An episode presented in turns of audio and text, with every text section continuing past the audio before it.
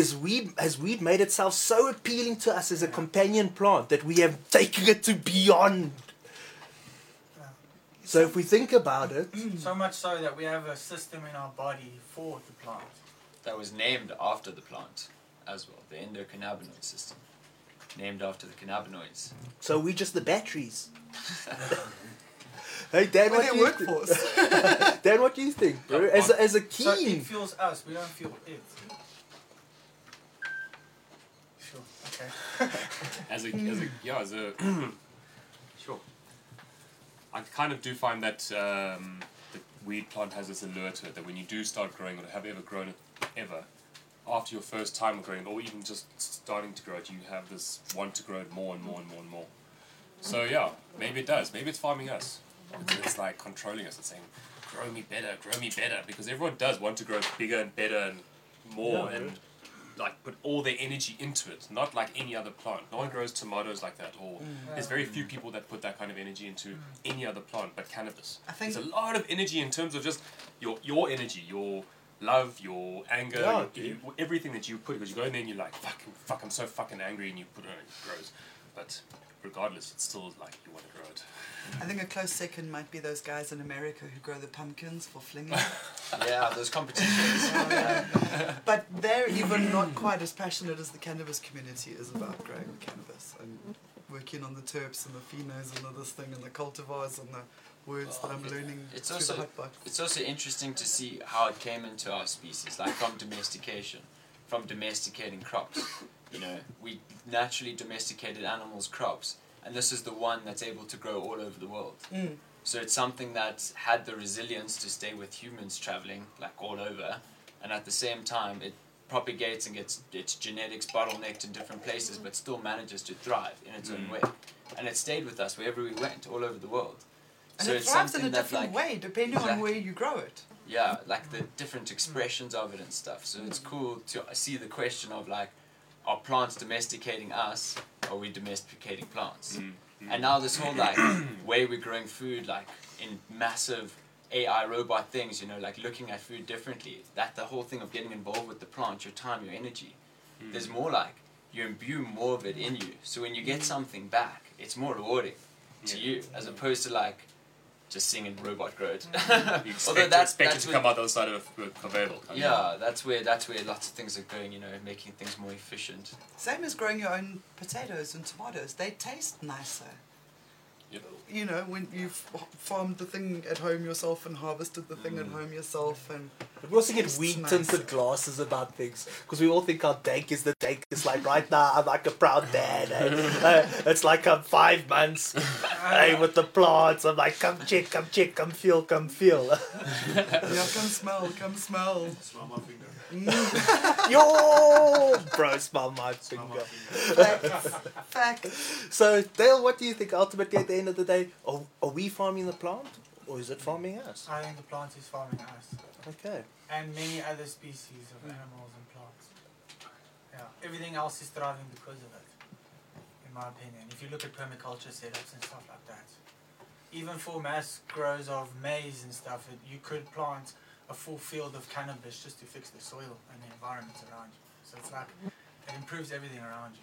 Therefore, it's farming us. Cool, man. Fever? Yeah, I think.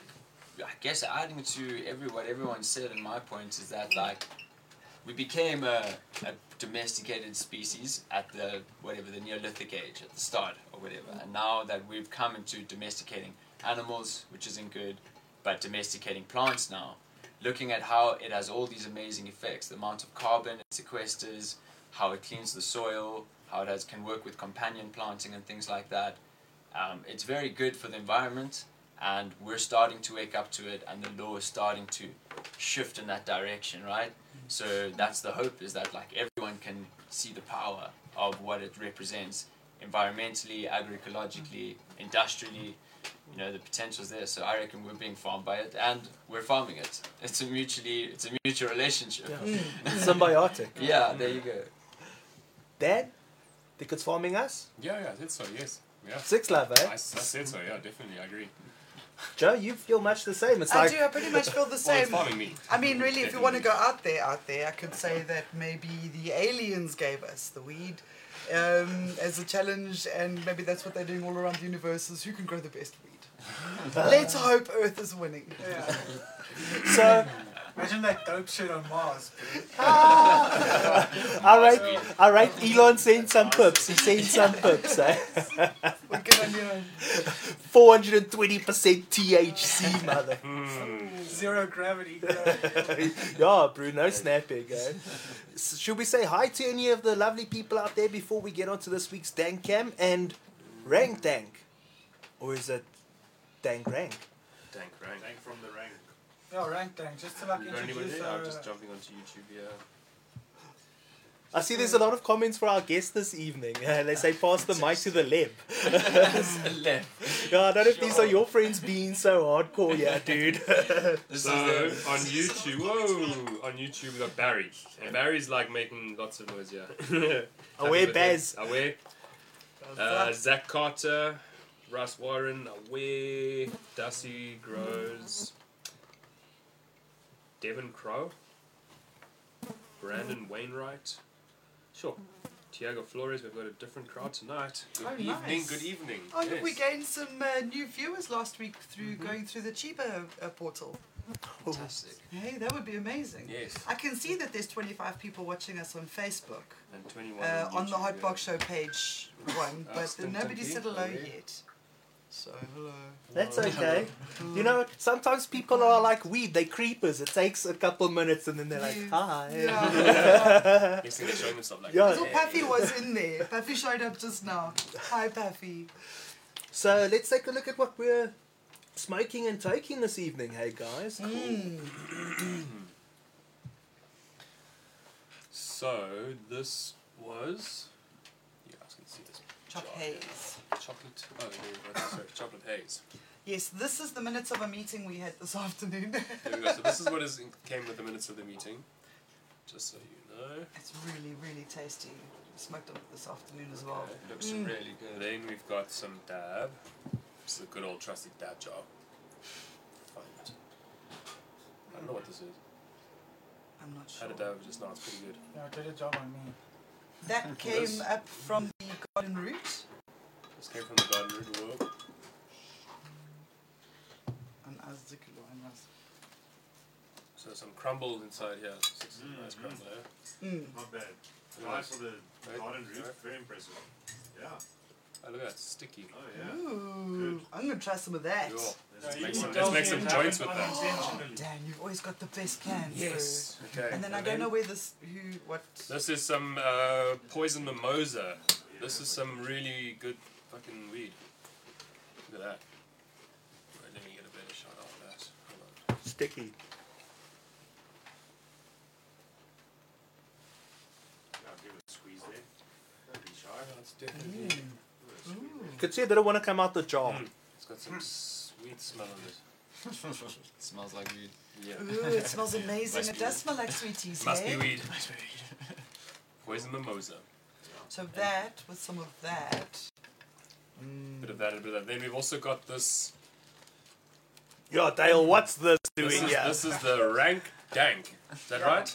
We never quite have weed like this on the show. So this is called This rank is dank. Rank Dank, just to introduce like a, a bit of culture and to keep up to date with what's still already on the street. So we go to different areas and kind of check out different taxi ranks. Because a lot of people, even if they're growers, beginner growers or, or not quite growers, they're still smoking this kind of stuff. I mean, on that doesn't regular, look on the shit. daily. On the Uh, road. so yeah, this was uh, the area of Rand Park. Um, We don't have to give exact Sorry. locations. yeah, we won't it's not snitch on the locations, hoax. But, this, But it yeah, says this this is is the Rand Park tank. And that doesn't look bad. Look, there's This doesn't some look bad. There's some purple heads here. There's some decent heads here. I mean, this It looks is not like- tight, eh? there's some seed there, of course, but It I mean- looked deceptively shit while it was in the packet. Yeah, All yeah, squished it's like together. we spoke about packaging. It looked deceptively shit, but now it looks much nicer. look, Yeah, they always stack those little bags. you're gonna get high, no matter Yeah. what. Like, don't even put it down. At the And end then of the day, genetics with it. Look, there's some seeds. Yeah, look, and if you're Yeah, learning seeds, to grow, use all of these seeds to mess around with. Don't mess around with seeds that you paid 250 bucks for, Yeah. you know? see, Mm. Yeah. Made that yeah, mistake. that's, that's the rank dank that we got So- here. Now, what- how much was this and how many grams is there pretty much? You pay bucks for something like that, I think. It's a gram. Probably like two, two and a half, maybe three grams. So like 10 rand a gram, hey? Yeah. Versus, and what would you say that that over there is compared, if we had to compare the two, bro? Like, let's compare, is this like 100 rand a gram next door to it? No, it's No. What's next door to it? Like 50 rand a gram. 60 yeah, bucks. 50, 60 bucks a gram. Okay. Do you have anything that's 100 rand a gram? Maybe this. Let's look at No, this. is it in now? Oh, there's some inside here. Oh, yeah. Now let's The stack them up, smells bro. like- Let's do like a price chart here. That- that is This is Bruce. really. This is Bruce Weedfield. Welcome to 420. This is the one. Oh, ah, this is the party crasher. So what we're dealing with here, Dan? No, dealing is the wrong word, Buzz. what are we staring at in the face here? I don't So know. it's just some stinky that I'm just have in my little jar. I was mm. gifted, yeah. Lucky. That just looks marvelous. So- that one. Your level of Cannabis pay grade is right. I mean, like. Yeah, right there. price, yeah. Well, uh, and not no no. When I say pay grade, that's actually bullshit. Because at the end of the day, you can grow whatever you want. You don't. Yeah. Doesn't, It's not depicted on how much you earn or what level you're at or what class or whatever. You can grow dank. You can grow shit weed. It doesn't matter. Just learn how to grow weed and you can grow it. Yeah, we got four different price points here. So what, like 10, 30, 40, 60, 80, 120. Yeah. Pretty much. Okay. Literally, pretty much. I mean, that's. I think that's what I also think often these guys at the ranks don't know necessarily how good that Yeah. they have. It's always different. Sometimes it's cuck, sometimes it's. Remember, they did it in a different way. It's been it's Yeah. been a prohibitive prohibit, I'm going to steal a little piece and stick it to prohibitive way of selling weed, but they have to put in a small bag, smash into a tiny bag, and like give it out to the people. You know, it has to be a quick deal. It can't be something where they're preserving buds. Now it's more about for this kind of weed here. It's just about getting it to the person as discreetly as possible. Hmm. Also, cost effectively. That's not well, bad. That and, hasn't and been because they don't want to get hidden. I mean, they don't want to get fucking Caught. caught exactly. So you want to like this is like a real sly hand o- hand the bag over type thing where this bud over here and this bud you can see they're not compressing it. They're not you know losing the integrity of the bud. Yeah. That one definitely looks like the 120 though, on the far left. This one. Mm. yeah, Yeah, yeah, yeah. there's like a clear yeah, yeah, difference yeah, between them. Without a doubt. So yeah. So, Dale, that was dope. Good to see what's out on the Nice. street and that. Good initiative, Dale. Yes, Thank you. Cool. We look forward to more. Rang Yeah. dank. And, and I suppose each week we'll check out different areas and, and how the guys are looking on the streets and Yeah. places. And maybe it'll be wonderful to Maybe see the a guys score, out in bro. Four ways of scoring like much more expensive but caca weed, you know, just because it's a, a more expensive area, for example. Or Yeah. maybe it's the other way around. Maybe you find like some in Some chronic. no for five rand a gram. Buy the oak out. Check his You bag never full. know. eh? It's like a lucky patch. Never know, hey? Guys, uh, please like, share, subs- subscribe, hashtag Hotbox Show on the socials. Pretty, please remember to vote in this week's Zol poll. The weed has got me tripping already, guys. Uh, in this week's CBDNN, the theme is very much hemp this evening. Uh, I know we go on about CBD and all that, but it very much has its place in this world. So, our first topic, though, is SA on the global legalization rate.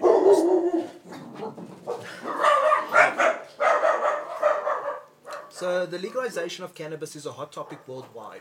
Uh, with the US leading the way, uh, most of the world's stronger countries are among the nations that are now looking forward to legalizing this formally. With 33 states legalized in North America, guys, 33 states, I think that's more than half. Hey? Yeah.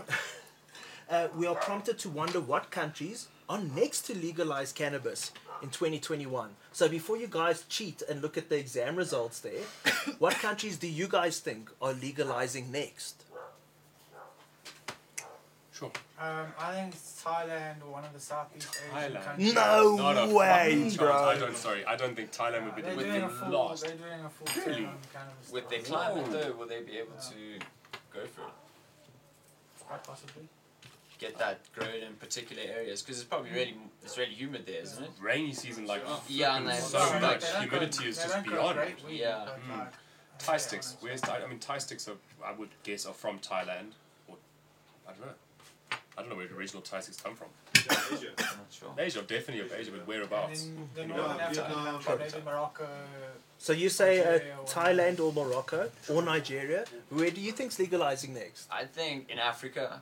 Africa You rate Africa? Yeah, I reckon Africa. So probably looking like at the lateral regions because that's where I feel like also the how they look at THC will be a lot different because they'll grow it there and at that high latitude they'll be able to um, you know mitigate the type or curtail the type of like legislation against them. Okay. So I don't know, maybe Kenya. okay. Yeah, I feel like that's it. Just need the legislation and all the other infrastructure and stuff, but that's my go. That's what I think. I think Africa. Africa. Mm. Dan? I'm, I'm if we Same, start eh? straight, fe- Africa's definitely the up and coming place that's gonna, yeah, Mm. let it let it happen sooner. Okay. Joe? I'm just gonna because I did a little bit of research into Oh. this today. so I know Morocco is busy with something. I know that Barbados is they've been legal since 2019. They're trying to do something with the stock market. So instead of um, corporates and, and all the people, all the money sort of making more money off of cannabis, they want to put it on the stock market so that people could, that citizens can buy shares and also contribute and, and sort of empowered themselves through the cannabis commu- um, industry, which is pretty cool. Uh, so there, there was that. I can't remember the rest.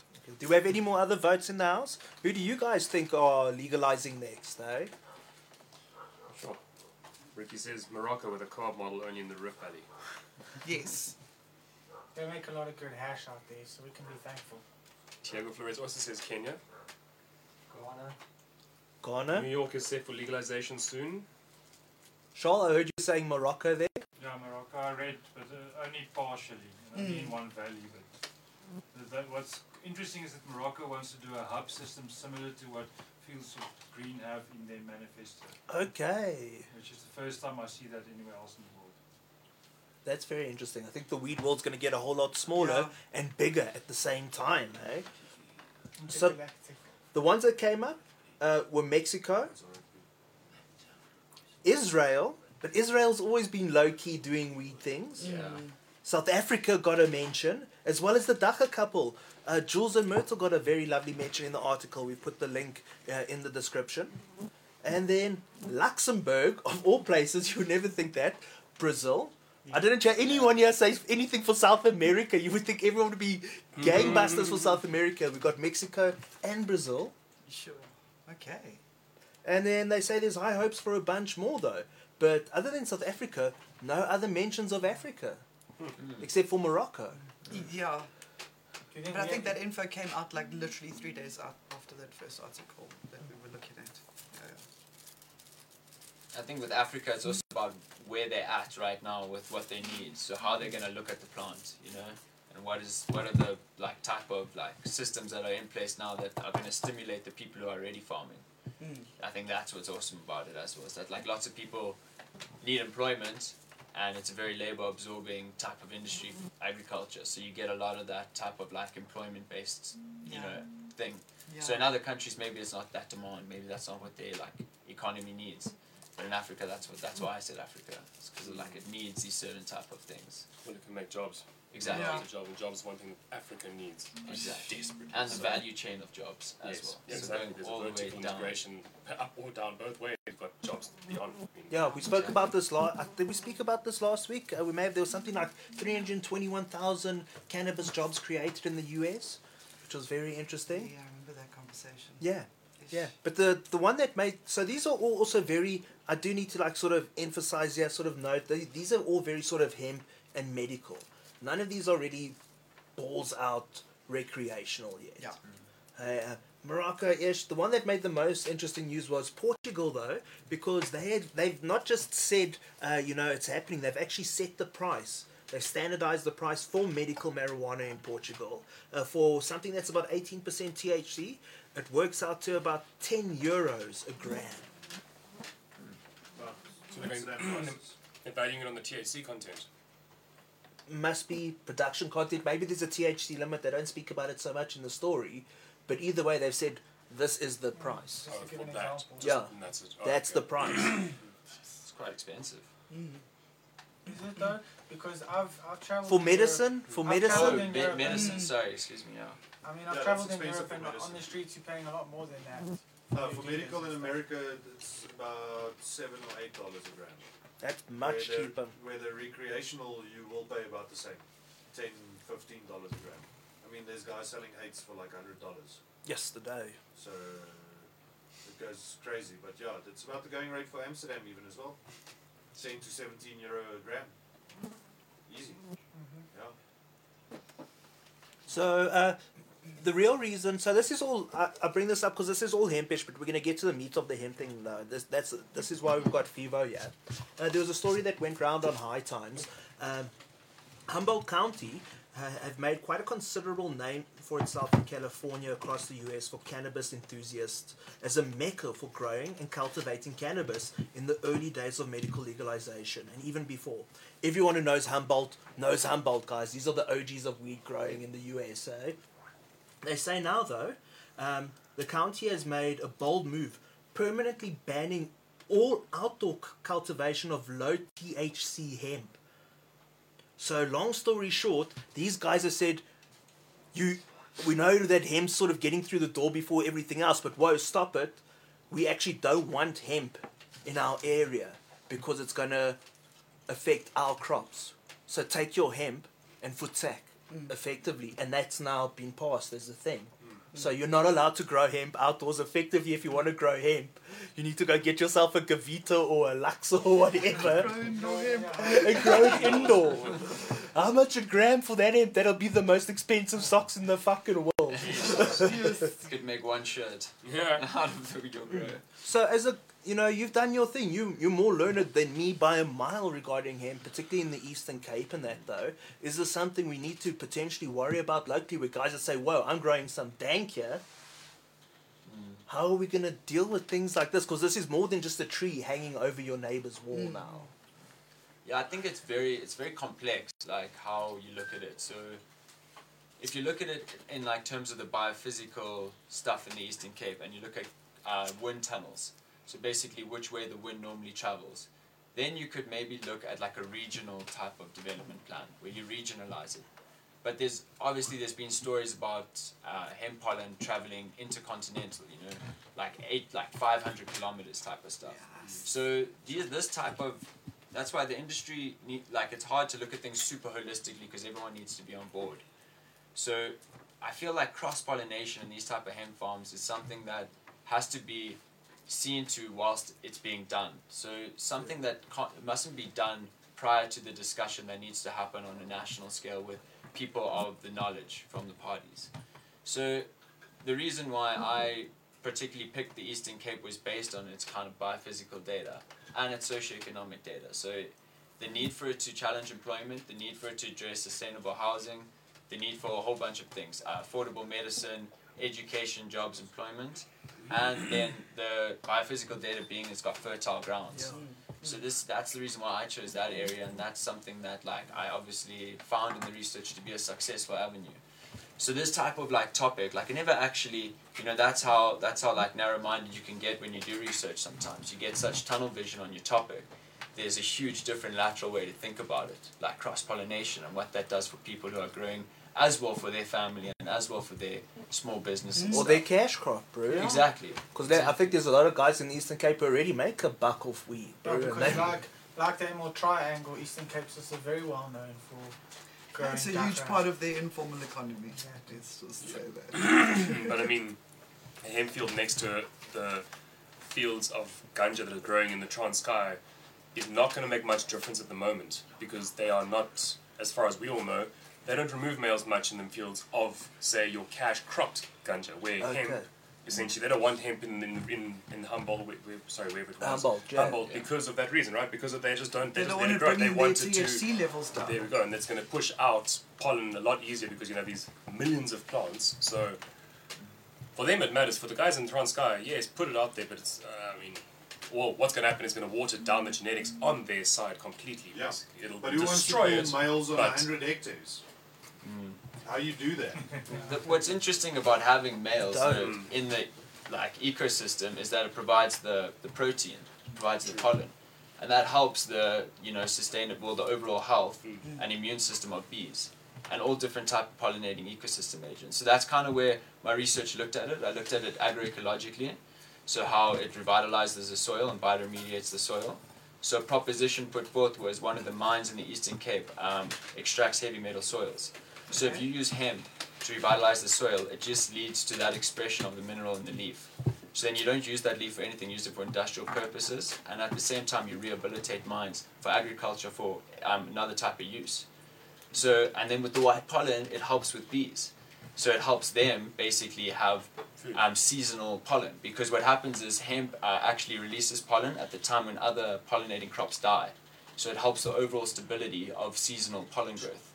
So they actually did the study in New York and Colorado where they did the study on different agri ecosystems and planting uh, rows of hemp and they found that when those pollinating crops died, hemp released its pollen and bees were able to actually maintain better health and all different pollinating ecosystem agents.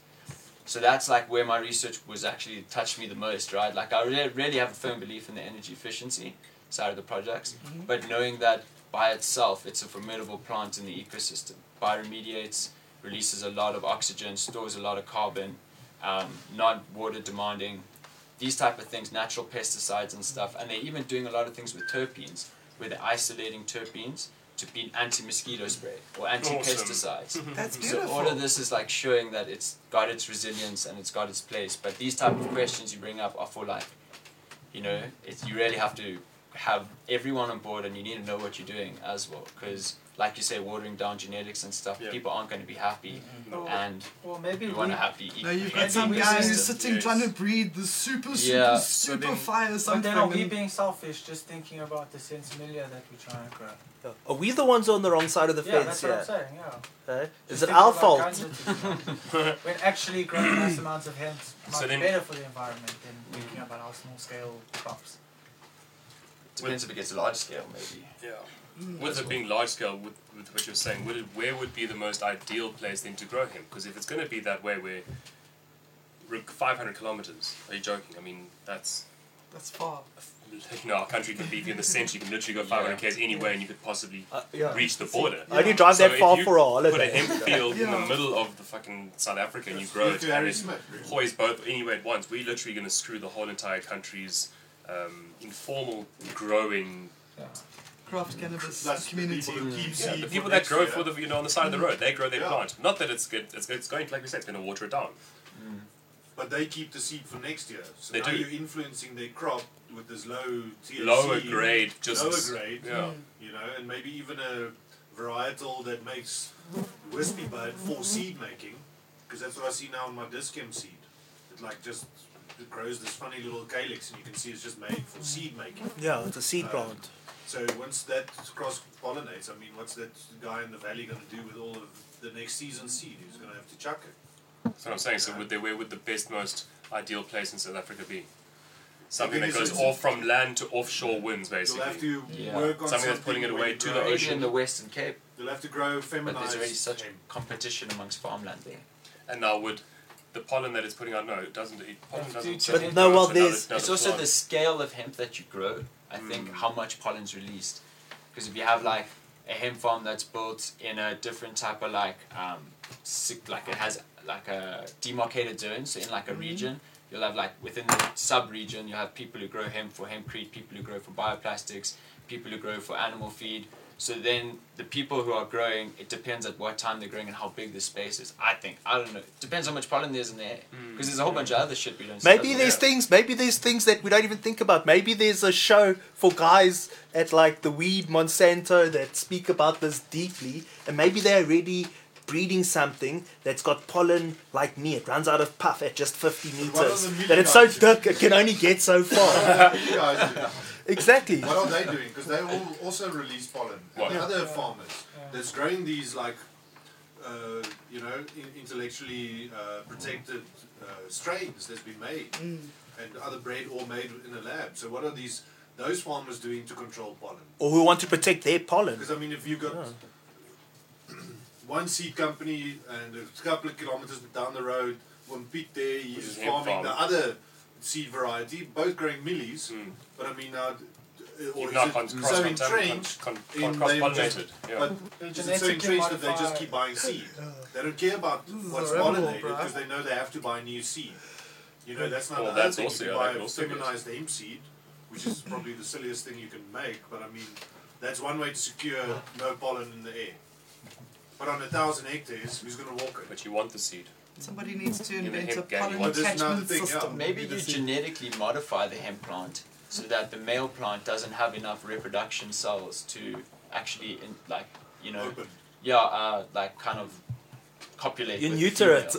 Yeah, like Chemically gene- constrained. Genetically, No! they do that with the They do. hyperaccumulator properties of the plant. So they actually genetically modified so that it absorbs more of the me- heavy metals. We're gonna do Ricky. and that's that's how they genetically modify things. They minimize, minimize seed shattering as well and stuff like that. So genetic modification in plants is something that I'm So, sure but like, be do a we want avenue. Monsanto messing with our, with the hemp, Mm. or is it okay they can mess with the hemp as long as they leave a Well, duffer? well, then yeah, then the sinsemilla strains aren't affected, so everyone wins in a way except maybe the plants. So maybe then that's the difference of our perspective, you know. But if they change the into plant to what you were saying, where it draws more metal out, the, Mm. then that's still good for the planet. it is, it is. Charles Internet. It's a rabbit hole, but Yeah, as long as I don't buy that dank at no rank. so, uh, before we get into our special high five guest this evening, I've got a couple of questions though that were brought up before the show. So, the argument for hemp is pretty much one. Everyone's like, "Yo, we all agree on hemp," so it's like it's so moot that no one really gives a fuck in a way, you know. But how do you think hemp could be more vocal in the, the cannabis thing now? Because for, for hemp to move forward, we all need to now start moving forward. Because it's holding us all back. Hemp's got as far as it can get. There's so much more room for it, you know. But how can hemp be more vocal in this, you know? Mm, How this can it participate more? I don't know. Because Yeah. where's where's hemp? You know, everyone's saying recreational, medicinal, but the hemp thing's so passive. Mm. I, I think it's it's catching up with the momentum. Mm. And at the same time it's what i find is important about it and what i see as being its like connection is its intersection with socioeconomic opportunities and industrial reduced embodied energy products so that's why in my research i focused on four products hempcrete textiles bioplastics and biofuel, biofuel. Mm. so what i did was i looked at the uh, carbon footprint of those specific industries like the construction industry is the most carbon intensive industry in the in the in our country, and that's because it has its uh, carbon footprint in its construction phase. We were speaking about this earlier, Mm. and in its its operational stage, it uses a lot of energy because it uses electricity. But if you substitute that with substitute that with hempcrete, it's a carbon neutral product because it releases so much oxygen. All the uh, carbon's off put, and then it's become something that is you know has reduced embodied energy. So I think the intersection of how it can address labor absorption, downstream value added chains, this whole ecosystem that can be created, this industry, um, with distribution, logistics, retail, marketing, like insurance, hemp insurance, all of these people can become part of the ecosystem that helps generate a lot of downstream jobs. Exactly. And then the agri- like the environmental side of it as well. So I feel like it's vocality, how it's going to come into the mainstream, let's say, is through this kind of like intersection, right? Of how it's going to address multiple things in different areas. So yeah, that that's kind of like my angle into what I think is going to make it um, a more like sustainable type of crop. Mm. Yeah. And then uh, my last sort of question about this is this is the thing I get the most. I meet oaks and they go hemp, hemp, hemp. And I say, yeah, man, but you know what you should do? You should just take all those Swazi pips and all these rank dank pips and grow them close together, and there's hemp already. But can you do that? Is there a difference? Yeah, the, I think the difference comes in what agronomic practice you use. So if you space them far apart, if you space them close together. So that, that type of like how you're going to grow the plants. So if you want to grow um, fiber plants, you put them all close together so that they grow taller. And by being taller together, you get a longer stem that's more fi- fiber. Mhm. And then with herd, it's the same, but with seed, you want to se- separate them. So it's looking at like genetics as well. Like I like what your guys' manifesto says, where it's looking at it upstream, getting genetics, or downstream. I like that type of approach, right? Because that's where you say vertical and horizontal and that type of idea. Um, so I think growing them all together is something I've I've actually think is like worth it right? Growing a whole bunch of different things together, but it comes with a lot of different avenues for thought that I think um, I personally probably haven't been able to see yet. It comes from more experience of people in the industry that know about different things. But at the same time, you know, if you're growing it for a specific way, I think it'll suit that need. If you're growing it for another way, it'll suit that need. If you're growing it for animal feed, you can just grow it, Mm. right? Anything that it needs to be, and then like it could, it actually helps with cattle. So there's something that they do in their isolate CBG. It helps with uh, Staphylococcus aureus disease. That's a livestock gut health we've had a problem with. So that's another way that like it addresses so many different avenues. And land races seem to be doing really well with levels of CBG. so it's good to just have it growing out in the fields. The cows can just eat it straight off. Yeah, ground. exactly. All other animals as well. And they, Yeah. they just munch it. Yeah. Mm, helps them like get better than everyone who eats meat. I, I don't think know the why. but cannabis can community just we, there's a little bit of a ugh, when it comes to hemp, and I do believe we need to get the fuck over ourselves. Yeah, it's like, you know, it's so disruptive, but not. But guys, if anything, it's interesting. Yeah. You know, um, before we get on to this week's high five guest, uh, I'm really looking forward to having him on the show. He's been with us for ages. Uh, I think he's going to help me really devil's advocate the next bit, the bit out of this next story. Uh, this was a very low key story, but it was so damn interesting. Um, research shows that genetically high CBD hemp plants are mostly marijuana. So what happened is these oaks did a 23andMe type thing at the College of Biological Sciences at the Bell Museum. What they effectively did is all this hemp now that's being produced for CBD because there is an undeniable demand for this. They thought, let's actually test it. Let's see how hemp is this hemp. How much hemp do you think the CBD hemp actually is? If you were to say on a scale of dank to hemp, how much is hemp and how much is dank, Dale? In all the CBD hemp. Let's do some mathematics. Mathematics. Not 60 and 80, bro. No, no. Forty-two percent. Yeah, 40, yeah, 42.0. Yeah. Okay. Yeah. Okay, of he- it's dank or hemp? I think it's dank. Okay, It's dank. It's all the same. Yeah. okay. Yeah. So it's lankish growing Growing dank. it for It's low grade CBD, dank. you need you need the contents out of the flower, Okay. which makes it dank to me. Phivo, how much do you think this this this this current hemp is hemp? Dank hemp. I think I think it goes back to what the plant came from. It all came from one plant, Yeah, right? So it has the same genetic molecular structure and stuff. It just expresses itself differently. So I think it's mostly the same because it mostly looks the same. The phenotypes of hemp and the phenotypes of like other sat- like sativa plants or whatever look the same. Like I mean, if you don't get a well trained eye to go look in there, they'll be like, "There's no difference, right?" Exactly. Yeah, so it's it's more closely wound than other types of trees like I mean other types of like flora like acacias and all different types of plants. They have these different like things that show it's distinct. Mm. And this one doesn't have like a little white spot of orange leaf, you know? Different shape Yeah, leaf. variation. Yeah, yeah. Yeah, like it hasn't got an extra like Yeah. wide thing going out. It seems to be the same type of plant that's growing. Um, so that's when it comes down to I think like legalities and differentiation and what people want to let happen in the industry and what people don't Mm. like the THC limit, like this type of conversation. You know what, how they define hemp, how they define Uh. marijuana, but then it's both called cannabis. But Jules would have said dagga is dagga. Yeah. It's We- the same plant. It's We're the all same preaching plant. to the choir here. We This is like an echo chamber. We, but let's let's not forget, hemp has always gone to great effort to say, "Whoa, whoa, Yeah, yeah. that's just my cousin. that's just my cousin. I'm not Saul. That's just my safety net. It's a cousin." safety net for certain people. They like, So they refer to hemp as like the Yeah, what's the answer? The soft safe, version. the safe, Yeah. the soft form, the Yeah. soft, the soft, you know, version of it. so these guys 23 and meet the whole thing. It is 90% marijuanas. Yeah. Of this hemp, they saw to bring in that CBD that quickly. It's 90% thing. They've just been hempified. Yeah. Ten Re-hempified. percent of it is hemp. yeah, it's only 10% 10% hemp. is on its own. How did they separate that even? How did they come The to genome. that What- what was They it? checked out the genome and how They did mm. genetic Correct. testing all the way down. They That's 23 and meet it, bro. Like you send in the swab and they check your history. Okay. They tell you you're one Dankhistory.com, twentieth this and that. So there you go. Yeah. You see, it is. There we go. It, it is. It is what it is. I mean, you can't look at a CBD plant and or a hemp plant and say that's not weed. And you can't say that it's not dank, and you can't say that it's not anything because if it's this big, they look the fucking same. Like you're saying, there's no differential at all. So it is what it is. Yeah, but that was They hella did up interesting. The federal limit, yeah, they're referencing the 0.3%, but now the uh, percentage is like 0.8, almost Yeah. 1%. So this year we'll see what happens in America with the new crops coming out, because uh, a lot of the farmers were hitting 0.8%.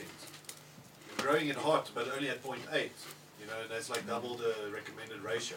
But now at least they have an option instead of just destroying. So we'll see what happens with the new regulations. But yeah, it's just, I can see it here, it says, um, farmers running a risk of, uh, you know, growing a hot hemp basically. Anything above 0.3% THC. Yeah. I see the European Union made it one percent. Yeah, European yeah, that's industrial. part of the. Oh, one, not zero point one. Honestly, it feels like we're all putting a lot of effort into splitting hairs with it. But that's why we're going to have Ricky Stone to talk to us about this. Please remember to vote in this week's Zol poll.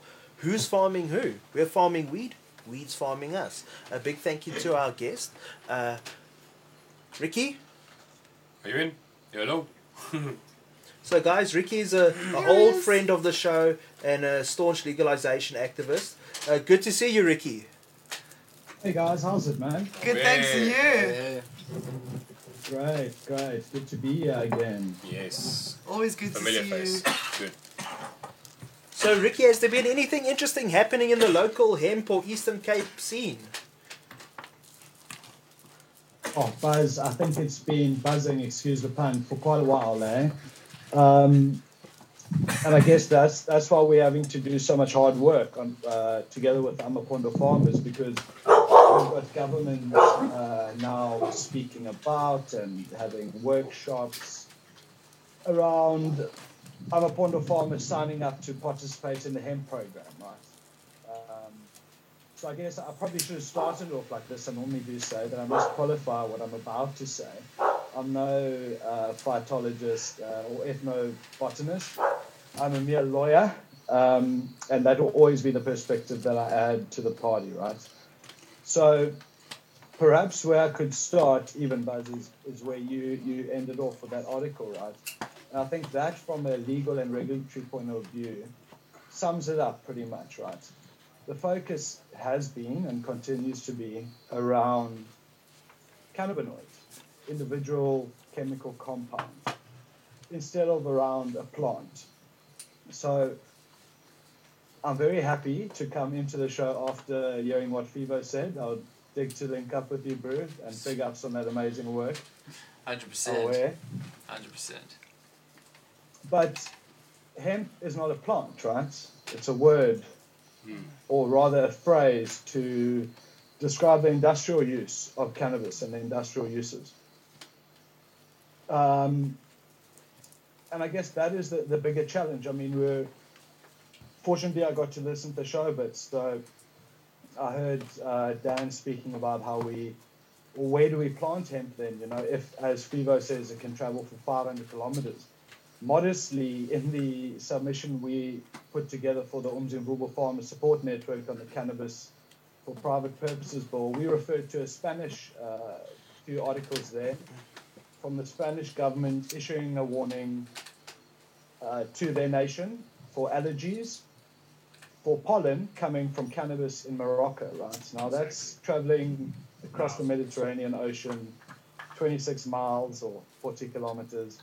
And that is quite a distance in the valleys of Amapondo. So if you now are introducing imported hemp varieties into that climate and uh, region, right, of, of traditional landrace cannabis, we're in for a shit show, man, really. Um, and I believe we'll see what happened in Swaziland happening in the Amapondo very quickly, and we, we will lose that real indigenous knowledge and, and cultural heritage, and, and probably, and I- maybe I'll end off here before you want to ask me a question, is we'll lose some of the DNA of, of cannabis, right? Um, those land races that have been grown in this country for a very long time. I think the um, research from the University of Free State has, has shown that the potential of the Amapondo cannabis really does come from um, the, the full, very full spectrum of the cannabinoid profile that it has, particularly its terpenes. And fortunately, you know, government is seeing that, uh, at least in the Eastern Cape province. I mean, the Premier vocally says Mercedes-Benz in East London imports tons of hemp a year to create door panels for the C-Class Merc, right? Why aren't we bringing that from 300 kilometers away in the Amapondo Nation, the former Transvaal? And I, I- I think that that's it, really, you know. What we need to do is use all cannabis for whatever purpose you want to use it for. So you can't tell me that you cannot use that Amapondo um, landrace cultivar for industrial purposes. Come on, Yes, can. they've been using it for hundreds of years for animal bedding. The chickens lie on it, the dogs lie on it, the cattle eat it. Um, I've been to deep villages where they even do use fiber to make cordage and, and, and rope to a degree, you know. Uh, so the industrial purposes of that landrace crop are already known and, and they're used by, by those people to a lesser degree. So I think that's really where we have to get at. You've got to treat cannabis as an agricultural commodity, right, as a plant, and then regulate it further at the end of the spectrum, depending on what use you want to use it for. And, and give the farmer of the cannabis the choice to farm what he or she wishes um, according to whatever their end use and end desire of, of that um, cultivar might be. So, to show our government, because they, they do like pictures, as we all know, um, and physical things like pictures, we are now busy creating some hempcrete products and other kind of products out of biomass, out of the, the landrace, coming out of the Amapondo. To show something tangible, hang on, guys, we don't need to be bringing in imported varieties from China and elsewhere in Europe. We can use the landrace in Amapondo as biomass. And we can also harp it up a bit and, and take off the, the CBD and, and other cannabinoids beforehand, right? Exactly. Use the full spectrum of the whole plant. That's it, Joe. And that, that's where we have to get to, you know. And I'm sure you guys are probably sticking to your time and your hour. I'm looking at my clock here. So I'll probably should No, um, close if you still want to do your other things. How much time do I have left, bud? As much time as I you can speak want. for hours about this. Well, let me let, let me try and make a point there now before because Joe's got an excellent comment here. Um, do you think that people are going to start fighting over the the genetic property? So do you think that people are going to have rights to protect their genetics specifically? Let's say land races or whatever, or even let's say a corporate moves in and they do act inadvertently pollinate someone's crop, and they say no, those babies still kind of belong to us. You know, it was my stud. Mm-hmm. Do you think people are going to have issues with this going forward? Oh, Buzz, that is a whole nother rabbit hole, man. Intellectual property around plants and, and fungi. I think we're seeing it playing out right now in the in the psilocybin space, right? And and a lot of the profiteering there from ancient and indigenous knowledge. And obviously, it's happened to cannabis for how long, right? The Durban poison's a clear case. Um, an example: how many uh, Western and European companies have profited off of those uh, very ancient uh, heirloom genetics, and not, uh, to my knowledge, one cent has ever flowed back to the holders of that, that knowledge, right? Um, and perhaps this is actually, I think I've spoken about on a previous show, the, the real danger of the, the IKS Act, or it used to be called the bill, but now it's actually law. We're just waiting for regulation. But that's the Indigenous Knowledge Systems Act. And that then will give governments uh, and uh, big pharma, I guess, and the holders of the indigenous knowledge the ability to patent and to seek intellectual uh, property protection for their genetics. And I must say that that is a dangerous game. I mean, it's played out very recently, not even with cannabis as a plant, but just even CO2 as an extraction methodology. So um, the plant uh, is at risk, but I know it will win. And I know this because we, many uh, nations of the world are party to the Nagoya Protocol, right? which already protects um, landrace and, and ancient cultivars and the legacy that comes with it. Um, because if you can show that for more than 30 years this has belonged there, much like Parma ham can only be called Parma ham when it comes from Parma and Champagne, if it comes from Champagne in France, right? That already actually is protected in law. Um, so part of 2021 for me is to pursue that through the international channels, you know, because we often speak, and there's lots of talk in South Africa, of course there is, around cannabis. Know, the government, I mean, for years now, they've been saying State of the Nation addresses and premiers going on, but there's so much talk and no action. But we find that you can get action if you speak in the international sphere and invoke then even the international law. If you're in breach of international law, then um, you can be rained down upon. So yes, man, the landrace genetics the world over are already protected. We should look to India, for example, where the local farmers there have, have told their government and, and lobbied and advocated so successfully that they've got a bar on importation, a moratorium on importation of seed into the country until government and the people understand the genetic resource and biodiversity that they already have. Um, and that's where we need to get to in South Africa. And I can you had a promise you we will get there soon. So we've got a good comment on Facebook from Denzel. He says hemp seeds should be guaranteed female seeds. That way, it won't mess with or pollinate the land races and the cash crop of the rural people. Fems only. So, feminized hemp seeds, yeah. Why not? Why not? Hmm. Interesting. Yeah, I'll, I'll defer to what Phivo says there and, and the other experts. Uh. Uh, uh, Ricky, before we let you go, is there anything we should be paying attention to or keeping our eye on in terms of the hemp or even the local legalization scene at the moment? Yeah, I guess what what we uh, sh- should be looking out for is what I get told at, least every Monday, Wednesday, and Friday. I believe that this week government are going to publish regulations to deal with hemp, right? In terms of agricultural leg- legislation, I say I cannot wait, but please don't hold your breath. Um, that I guess will be another opportunity for, for those that enjoy um, objecting and, and submitting comments to draft legislation. I guess to take the, the cannabis discussion uh, a little bit further, right? But I think in closing, perhaps I, I could handle hand over. Um, I've, I've asked that a, a short video clip, which excuse the quality, but I, I recorded it off of my own phone. So last year I was part of, I signed up, fortunately because of the people I met at Canatech, right? Um, a free ticket to Global Hemp Day, which is a two-day uh, conference organized by ArcView Group, which Steve DeAngelo, one of the greatest uh, activists in, in my view, um, founded, right? Um, and I've always accepted what Steve says um, to be the truth, right? And I know that um, Captain Green, the late Julian Stobbs, had a lot of respect for Steve, right? And indeed, the night before he passed, Steve was on the show.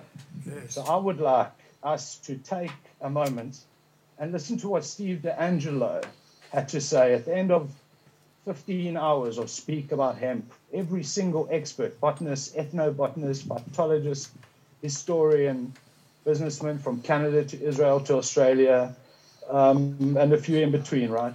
What he had to say as his closing statement for me sums it up, and that's where I would like to leave it. And then we can continue this debate uh, elsewhere in South Africa, and particularly through the courts if need be, because that's where we'll, we'll resort.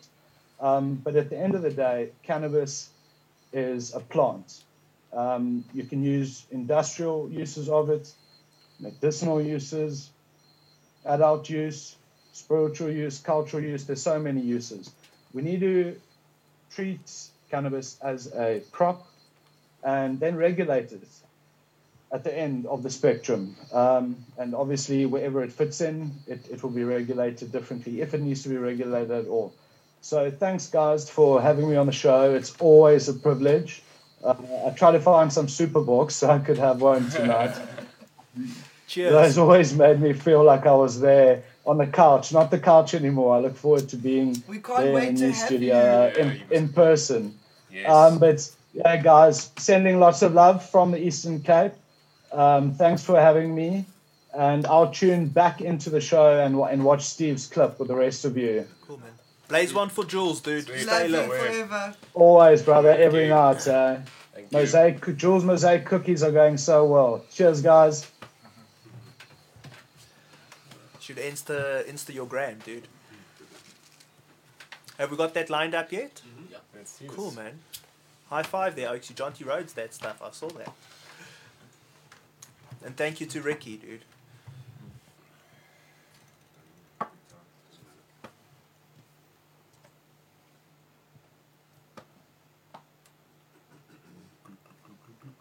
Yeah, not even the sound of uh, bong bubbles to fill the silence, eh?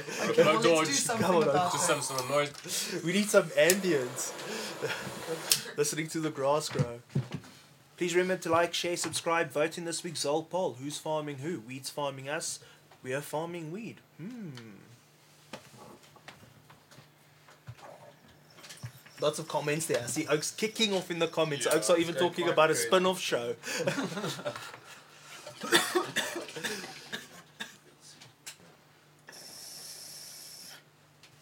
Yeah, it's So, uh, Phivo, before we tap you out and tap our other guests for the evening in, any last thoughts or comments on hemp? You know more than most.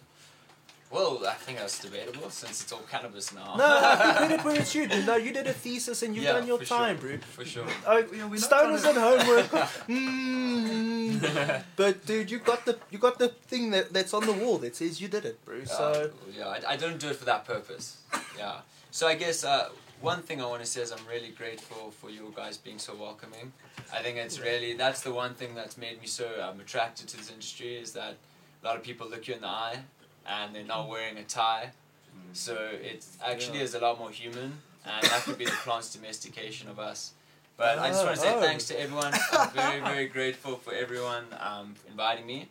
And yeah, I think one thing to remember is that um, the one thing that attracted me to hemp was not everyone lives everyone lives life differently, right? And understanding perspectives is something that's very important. So what me may mean something to someone means something else to someone else. And I think this type of conversation and what you guys are doing is where you liberalize these thoughts and they're not held between lines. So yeah, thanks so much for having me. This has been bro. Power Up. Much love. Thank you, thank you, thank you so much. nice, bro. And Awesome. should we follow you anywhere? Is there anything like that, or you Um, just I'll be low around. key, low I'll key? be around. I don't Okay, know. cool. Yeah, I haven't made the footprint just yet. I think this is the start. So hello world, hello you guys. The We'll seed, definitely the seed is you with planted Ricky. and it's gonna grow you now. Yeah, made a yeah, 420 exactly. baby. Thank you, man. Thank you so much, guys. Thanks, man. One that we're not gonna kill. I'm gonna cruise, eh? Yeah. Yeah, Cool. Thank you. Dale, will you tap out too, hey? Thank you. All right. Change over. What do you One guys can closing pull observation I'd like to share. This is the right Is time. the mic muted? So, you know, we, we I opened this conference really with this very um, grandiose, but I think nonetheless possible vision of a world that fully embraced hemp. And in the course of the of the conference, I think that, that what we saw was real proof that, that it is possible. This is something that can happen. But we also learned that it's not going to be easy, that it's a, a huge task in front of us. And, and, you know, we're basically talking about completely transforming the industrial infrastructure of the entire world. So, of course, it's, it's a huge task. I think we will get there, but I continue to be struck how prohibitionist attitudes continue to muddy our thinking, even our own thinking. So we've been talking a lot about hemp uh, here uh, in, in the course of this conference. And we've learned about the arbitrary definition, the 0.3% or 2%, or completely arbitrary definitions that have nothing to do with any kind of science or reality uh, at all. They are prohibitionist constructs. Um, and, and at the same time, we, we use these constructs in our language. So I, I, suggest that we start thinking about it a little differently. Instead of thinking about these THC thresholds, let's think about what we actually do with the plant. Seems to me that we have consumable cannabis. Whether or not it has THC or CBD or any other cannabinoid or combinations of it, it is something we ingest and we put in our bodies, and it should have a certain set of regulations that go along with it.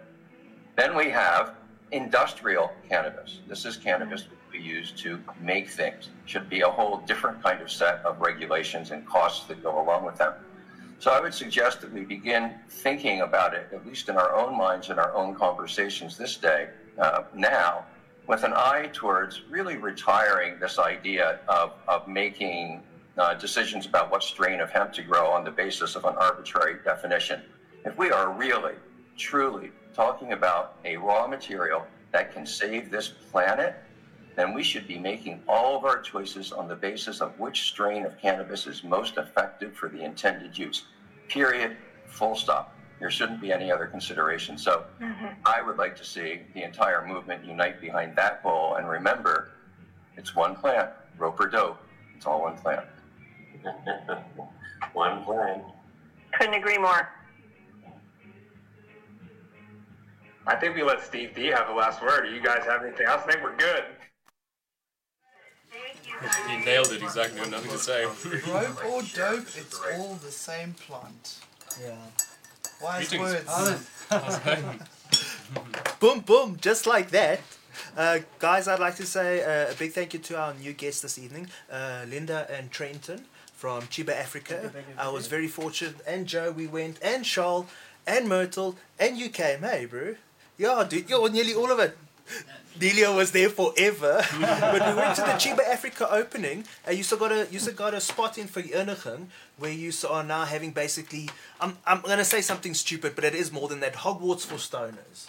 Oh, dude. A few people have said that, yeah, Yeah, so I've we might, heard just, we might just latch on to that. Get a badge made and a blazer. Yeah. Why not?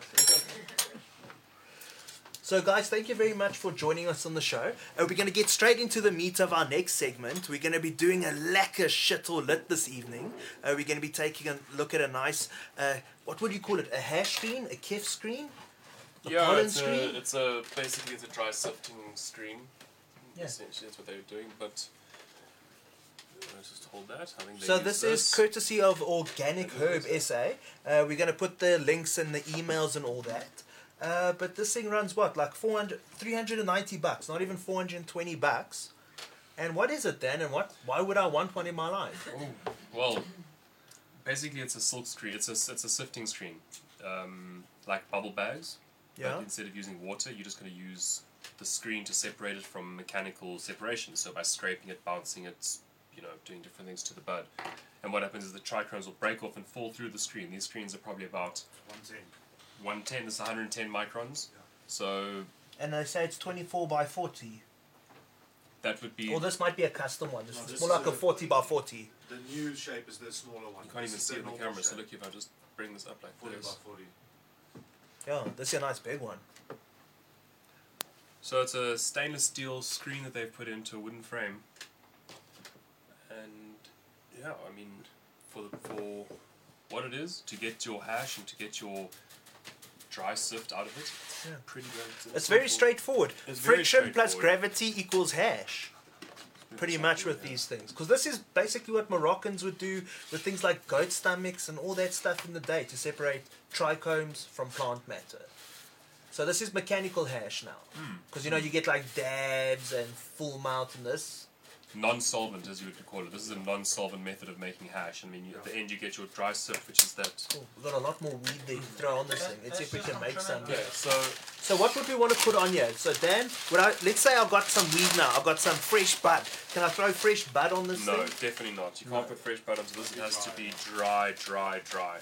Okay. The, think about it. You've got such a small little hole to get the trichrome through that they have to break off of the plant. So the plant has to be dry. The trichromes have to be brittle in order for it to get off. They're not too dry like months because then you lose all your terps and you won't get any smell. But yeah, get them bird. But just to trim over. But yeah, that's there we go. Dale's also said nice things. you can use these screens for trimming. So if you do your trimming and you do dry trimming, always trim over a screen which would be over on a table, a glass table, or something that you can collect it from. And then by just trimming over it, you're gonna collect all of that pollen, or not pollen, it's not pollen, definitely not pollen. In South Africa, this is a very local thing. Fuck, it's definitely not pollen. For all of you oaks who are perhaps international, in South Africa, for some reason, we call hash pollen, or we call kif pollen. Yeah. Is it, I don't know, maybe it's an old school thing. It's an old school thing. It's an old school thing, like old school, like pollen. It's gonna be pollen, but it is. We thought that's what it is. You know, Yeah. Where it comes from. I made the looks like mistake. I made the mistake of smoking pollen because I was like, "Oh, I got a male. Look at all this pollen." I oh, smoked that. shit. I was like, The I don't know what the hype's about.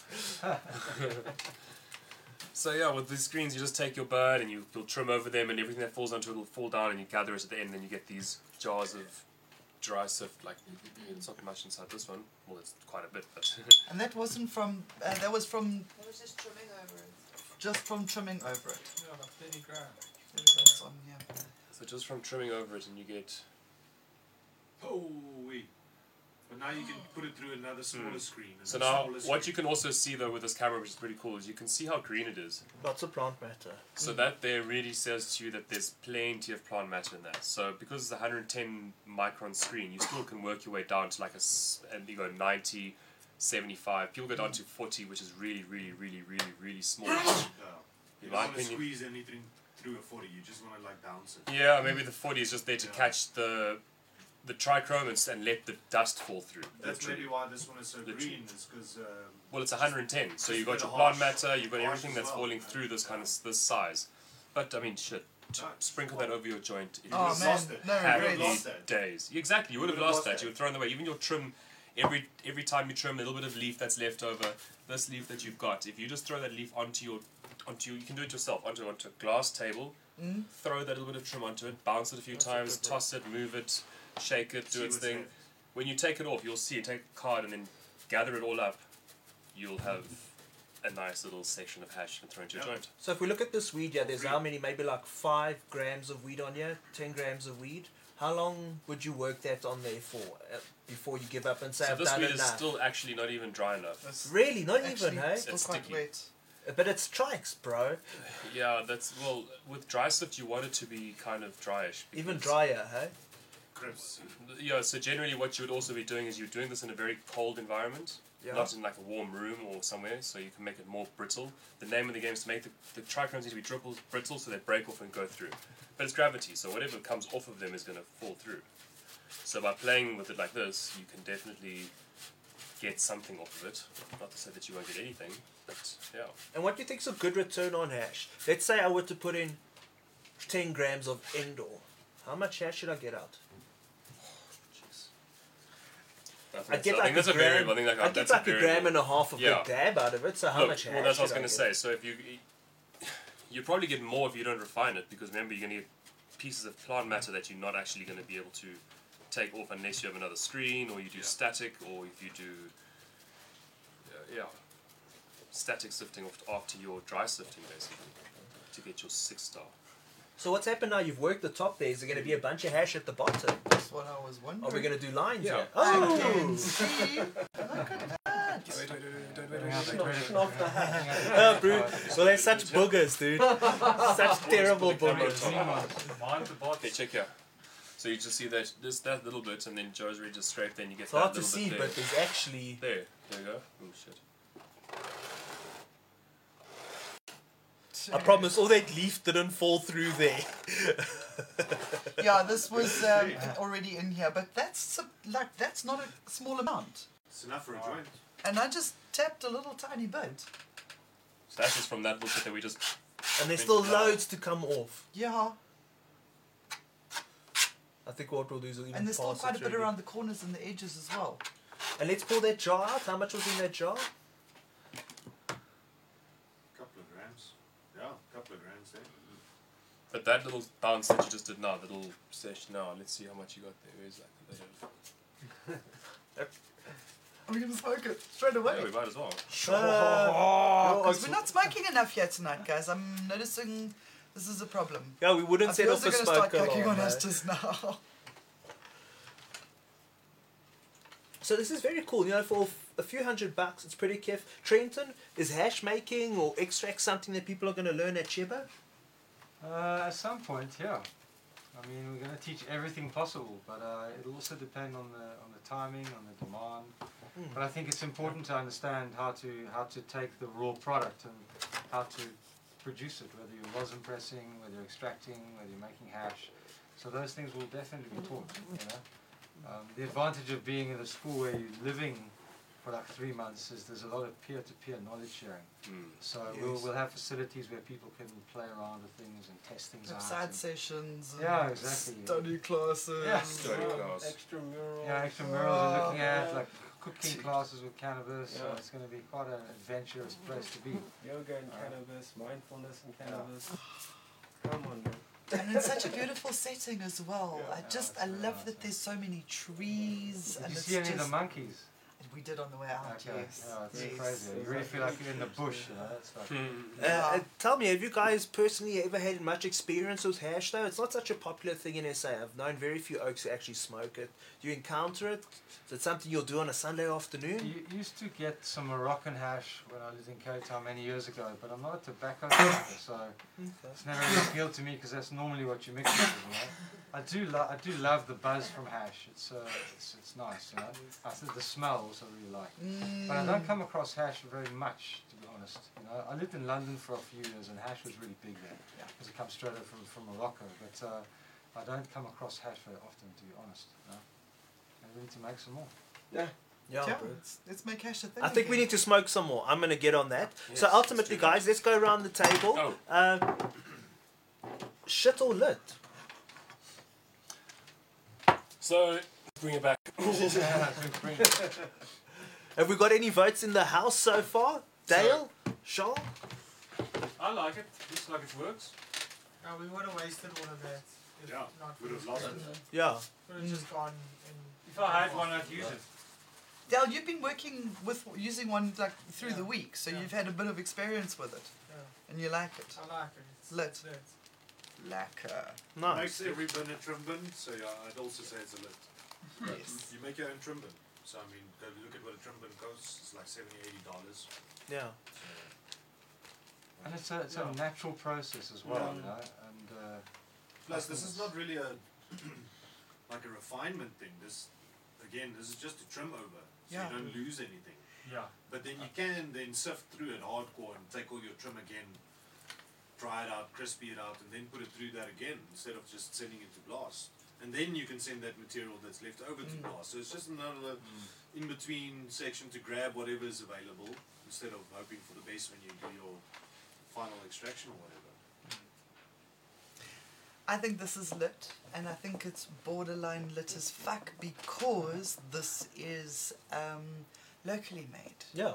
It's not something that we have to import. It's not some huge big brand name. These, this is like two local oaks who are making a thing to, you know, put some food on the table and, and start a small business, and hopefully they can grow it, employ people, and help grow the economy that way.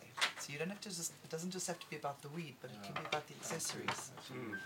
And I think this is lit as fuck because local is lekker. Like it's always like that, eh? Yeah, so if you want to look out for them, they're on Instagram as uh, what's it? Organic Herb SA. Organic Herb SA. Yeah, this thing's like 400 bucks for the 40 by 40, even for this size. Just for single screen. Mm. Yeah. So, you know, it's money well spent. Mm. It's a good tool at the end of the day. I'd give it a lit. The only reason I'm not giving it a lit F is because always when I've read about a thing and heard about a thing, the word I always hear that I'm not hearing yet today is silk screen. I was just about to say that. Okay, why, Dad? Well, that's what I was, I was going to say. It's lit, but Yeah. you know, this silk screen is ultimately the ultimate to do your dry sifting over. Uh, this is this, this is little stainless steel screen mesh, huh? Yeah. Yeah. So yeah, I mean, a lot of screens are made from stainless steel and from this um, this this kind of mesh, uh, but a lot of them are made from silk screen. They stretch them over large, large, large uh, canvases, and by being able to stretch your silk screen, you get a much tauter, much more uniform, much more level Yeah. working feel that is always the same, and it doesn't get It doesn't get that little bow in the middle because even now as I look at this, I can exactly. see it's That's resting you'll never be able to stretch the steel because I mean you just can't do it with this. So Not on wood. yeah, and not on wood also. The the, the wood frame is, is is also Gives way. it can that's a yeah it can give way, but it's still cool. It's really fucking rad to start. And off I'm with. not sure I've Use it seen as silk trimming. Better than no screen. Yeah, That's it. That's that. why I still say it's lit and 100 percent because I, I mean, I use could use screens this and for I, my I home totally would. If I didn't have one, I'd get one because they are Yeah. cheap and they are very cool. Yeah. No, I You do think I'm gonna order one Fuck for yeah, my you do need them. trim. We can't get a trim bin here, and the trim bin is the coolest invention. It's a, basically a bin with like this ergonomic design that your arms can sit inside it, and you can trim your butt over it with a little screen section in the middle. That all your trim sits, but then it's got a little screen at the bottom that collects all your keef. So it's really fucking rad. But you don't get it yet, so we have to improvise. So get this and trim on a glass table, on a mirror, or on a, Over a back on a black this. plastic bag on a table, on mm-hmm. top of the black plastic bag. Styling. Yeah, I'm a real Grobo and Jagetto kind of oak. So I made myself a trim bin out of a cardboard box, mm. which is dope. And the nice thing is, as I clean my scissors, I just stab them in the box. They're parked there in a row, so lekker. Jetto, I don't know if you're much of a hash oak, but is this something you'd rate as a lit or a shit kind of thing? I would definitely give it a lit because I think obviously uh, we're huge supporters of local local product. Um, you know, we're very quick to import things from our friends in China, but uh, we need to support a local economy. So from that perspective, uh, I think it looks good and it's affordable. So I would definitely give it a lit. You know, Dope. no doubt. Linda? I love it how it maximizes the, the use of the plant. So that's Another no way. waste. I Uh, like that. So definitely lit as fuck. Ah, lit AF, eh? Hey, any more votes in the house? Was that a ding ding ding? We have a winner, hey? That's a Ding, winner. ding, ding. I We think it's a have a winner. winner. Dope. So, uh, guys, before we get on to this week's Growing with My Buds, please vote in the Zol poll. Who's growing who? Weed's growing us? We're growing weed. Like, share, subscribe, hashtag Hotbox Show on the socials, and please tag us on Instagram to stand a chance to win something in the felt focus of weed. So, in this week's Growing with My Buds, how to deal with humidity in the grow room. Any indoor gardener can tell you that temperatures affect the indoor grow room environment, yet humidity often gets overlooked. Inattentive growers may, may not realize until after the fact that humidity also plays a role in the outcome of their produce. Whether you are starting seedlings, rooting cuttings, or even drying herbs or vegetables, the ambient outdoor humidity can drastically change conditions even indoors. Therefore, in addition to temperatures, humidity must also be addressed during all growth stages. Dan's the professor of dank over here. What's humidity? Why should I give a fuck? When should I give a fuck? All the time. Okay. all the time, from good. like it says, from the beginning to the end. So, I think we was not last the last episode, the one before, when I was talking about how the plant has the stomatas and they open and they transpire and they basically regulate how they sweat, and and how they basically take in moisture and allow them to grow. When you've got too high humidity in certain stages, you can really stunt plants' growth, and you can also cause fungus and mold to grow, and really make it un, a really horrible environment for the plant to grow. But not early. So, like we spoke of with the CO two, if you look at the, we've got on the screen here, we've got the a chart that shows with your clones you want a really high humidity. That's because they don't have any roots. They need to develop roots. You need to keep them alive by helping them transpire a lot easier, which then means there is a lot more moisture in the air for them to get on with what they've got to do. Then you move over to your vegetative stage where you don't need such a high humidity because now you're going to start getting a lot of foliage, and when the foliage starts touching each other, you start getting problems where there's too much moisture. You know, too much moisture gets too much funk. So then you lower your humidity from 40 is very low, up to 70. Generally, you're going to keep it around 55 to 65, around there. That's a real sweet spot. I mean, I find generally everyone's different, and you can't control this outside. You're going to just be to the mercy of what's happening outside. So unfortunately, what happened to a lot of people now in the last few weeks, there's been so much rain that the humidity levels in the flowering stage have been way above what anyone wants, and they can't control that outdoors. But luckily, for indoor growers, they have options. Well, Well, that's the thing is I find with indoor, yeah, they're better if they don't, but yeah. with indoor it can swing both ways because you know we can all be there. You know we're looking at the KIF infographic. I'm loving it. Mm. But let's face it, I can say Alexa, what what range should my bedroom be in, and it, and she'll tell me. But the fact of the matter is, now that I know, hmm. and I've got an issue, PM's pulling in, something's pulling in, or I'm just anxious about it. Hmm. What do I do about it in the indoor indoor grow? Because yes, maybe I've got too much humidity, hmm. maybe I've got too little. Because I know in in snow areas, even the Highveld, Yeah. low humidity can be a big problem. So what do I do to bump it up or bump it down? You got to, unfortunately, well, there's, there's, you can do things on the cheap, or you can buy the product that makes it work properly. Unfortunately, in this game where we grow plants that we really want to, we take pride in, we want to smoke them, and in some cases, for some people in the world, they use it to make money. They have to make sure that the plant is at its best and it's not being destroyed by any kind of mold or anything. So, to drop humidity in places that have high humidity, you have to dehumidify. And mm. dehumidifiers work by taking the hot the air inside the room, passing it over some coils, which will then condense the water that's in the room, and then remove that water and push the air out to warmer air, which will then basically lower the humidity in the room. But they cost a lot of money. Dehumidifiers aren't cheap, and they cost it, they run electricity. So yeah, they got to yeah, they got to be maintained. if you have too little humidity, then you've got to put in a dehumid, I mean a humidifier. So there's those little ones that you get in like Clicks or whatever. You can use those. Those mist makers. Mist makers work. Those are ultrasonic ones. So those are cold steam, so they don't put warmth into the room. Whereas steam humidifier will put obviously warmth in the room. So now you're adding heat both ways. You've got a dehumidifier that's adding room, adding heat to the room because it's pulling the moisture out and adding heat, and you've got a humidifier that is either if you use a steam one, it's adding heat. So now you have to have an air conditioner that can then control and help you with that heat. So, like we are saying, when you grow indoors, it's quite a challenge to control your moisture, your, your humidity. You've got to be able to have all the bells and whistles, or the most easiest way is just to vent your rooms. Put a fan on that can suck all the air in and change the air inside the room at least 10 to 15 times an hour. Really, like a lot of times. The more you can change the air to whatever it is outside, you're good. Except, like we just said now, when it was raining, you're screwed. So, Yeah, because I see in the article we've linked that they said, you know, ventilation, ventilation, that's the easiest way to control Mm. both the flow and the temperature in the room. But you can also use at some time, at, the, at some point with all this machinery and all these levels of high humidity and temperature, you can use it to your advantage because we all try and grow with this wonderful thing called VPD. But when you know what VPD is and how to control it, it actually then it makes all the sense because you've got to be able to understand you can use a high temperature and a high humidity or there's a combination here that you would use in, in different stages. So cloning, veg, and flower, your VPD is at a certain point which you want, and you can use all that moisture to advantage it sometimes. So learn a bit more about how the humidity affects and how you can use it to the, help the plant grow. Rob. But then just running here swinging this three letter acronym everywhere VPD, VPD. But that's why I don't want to say VPD. Rather go and learn about moisture and humidity and temperature. That's what it's about. It's not that the VPD is like it's just the fucking word VPD.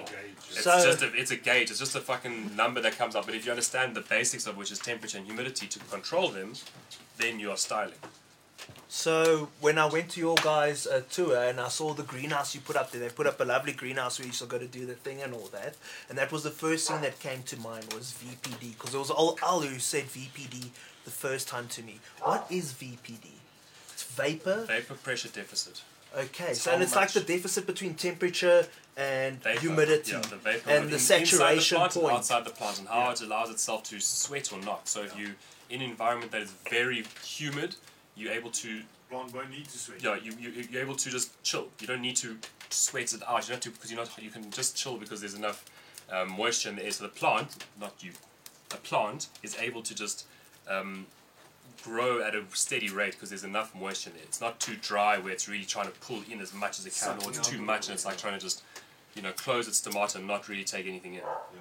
So VPD is a number that, or is a level at which your plant is optimally growing in its environment with humidity and temperature. Off of the leaf temperature though. So it's not the air temperature that you've got, it's the leaf temperature. It's the actual temperature of the leaf and the humidity The cells which in the leaf, yeah. which tells you about your, that. Yeah, because the leaf is like its own biosphere type thing, you know, weird way.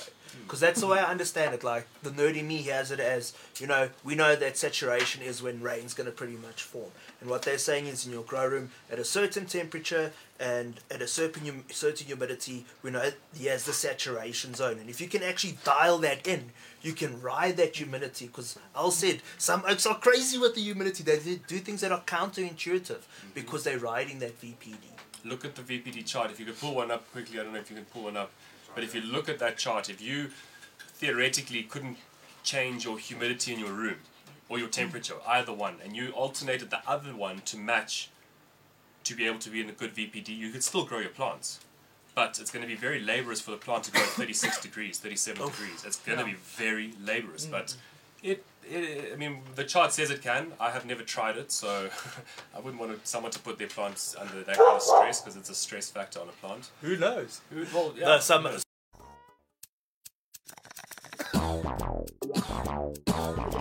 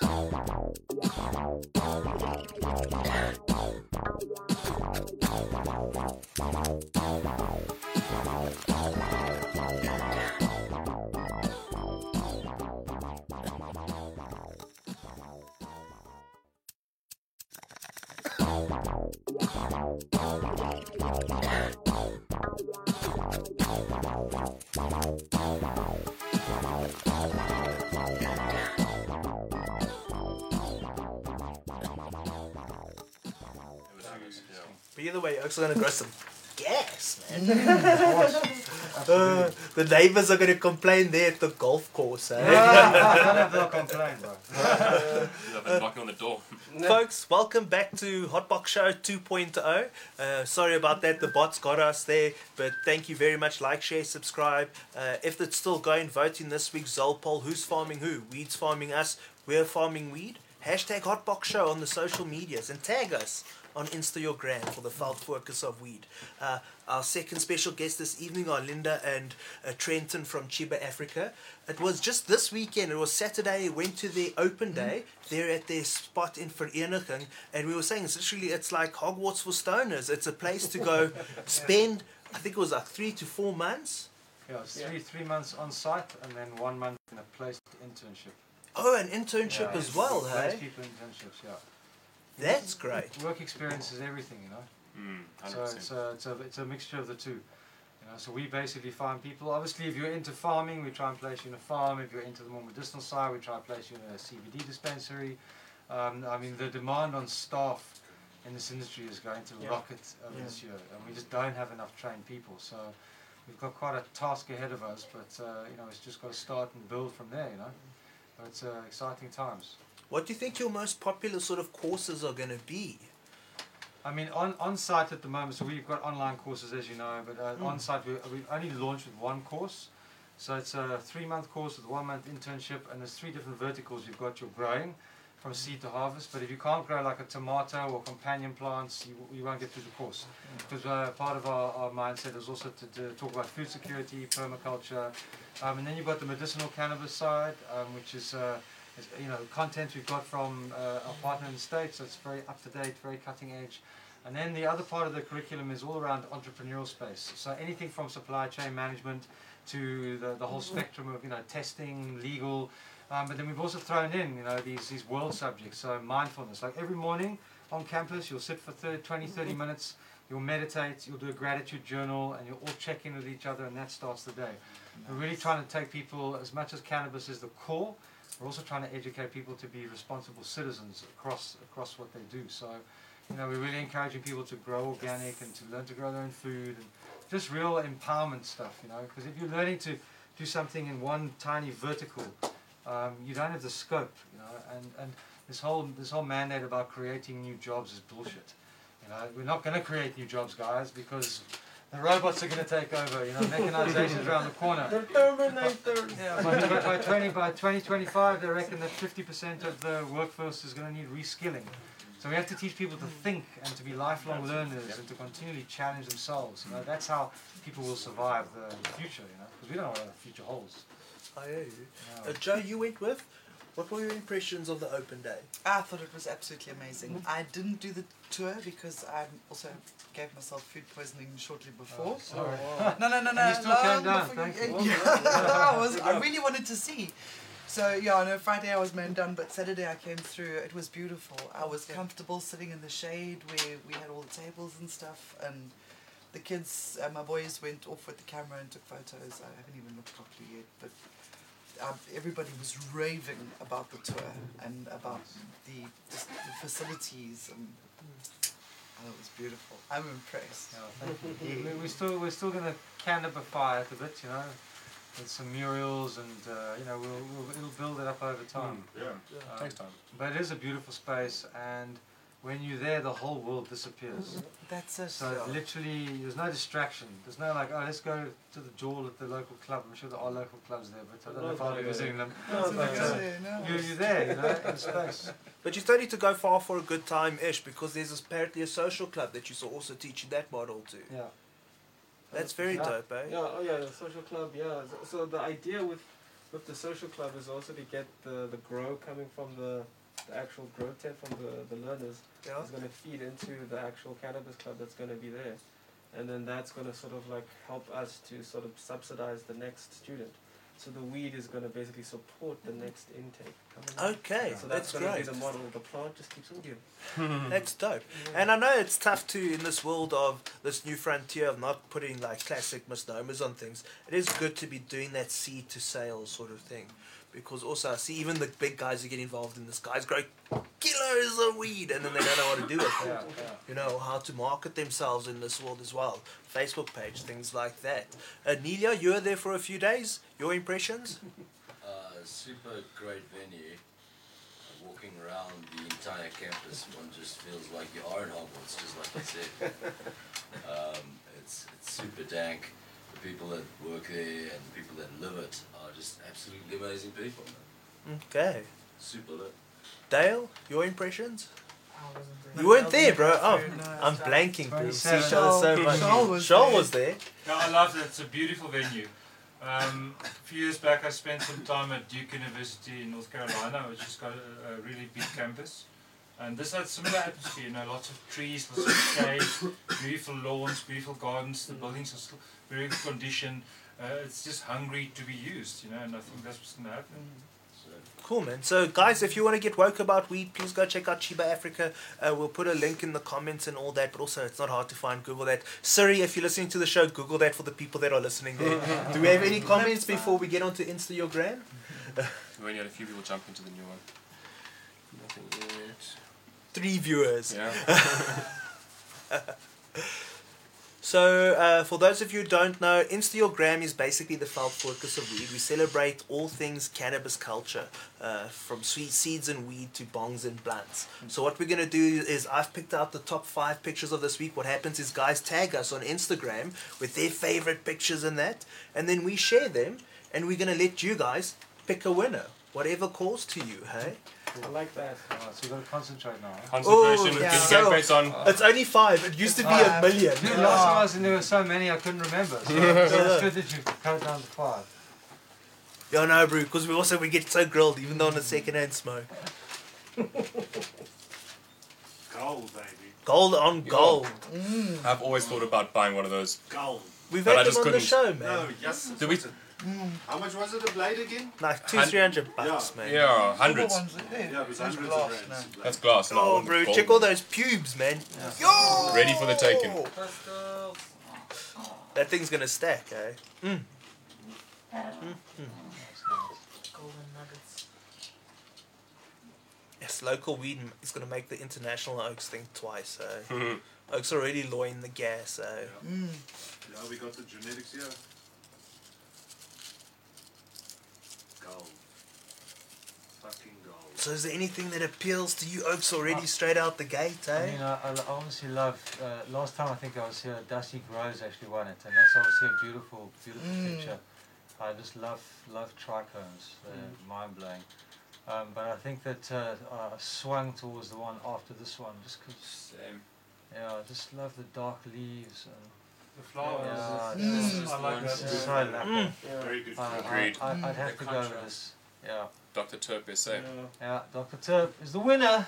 Congratulations! Congratulations, congratulations. I always, you know, whenever I, we do Instagram, I really try to maintain that spirit of if I was to open a high times up to the middle, straight Oh, what to you the wanna see. poster, Uh, what would I want to tear out and stick on my wall? That one. That, That one. one The works. centerfold.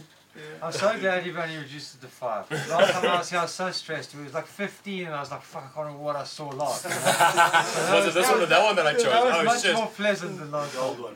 Act- Actually, we've created such a beast. I don't know if Charles gonna maybe check for us just in the background. How many photos have actually been hashtag on the hashtag now? It got it got unmanageable. Mm, mm. We actually it, it was like when you grow a seed and it takes over, and then you just have to move out eventually Yeah. and be like leave the keys.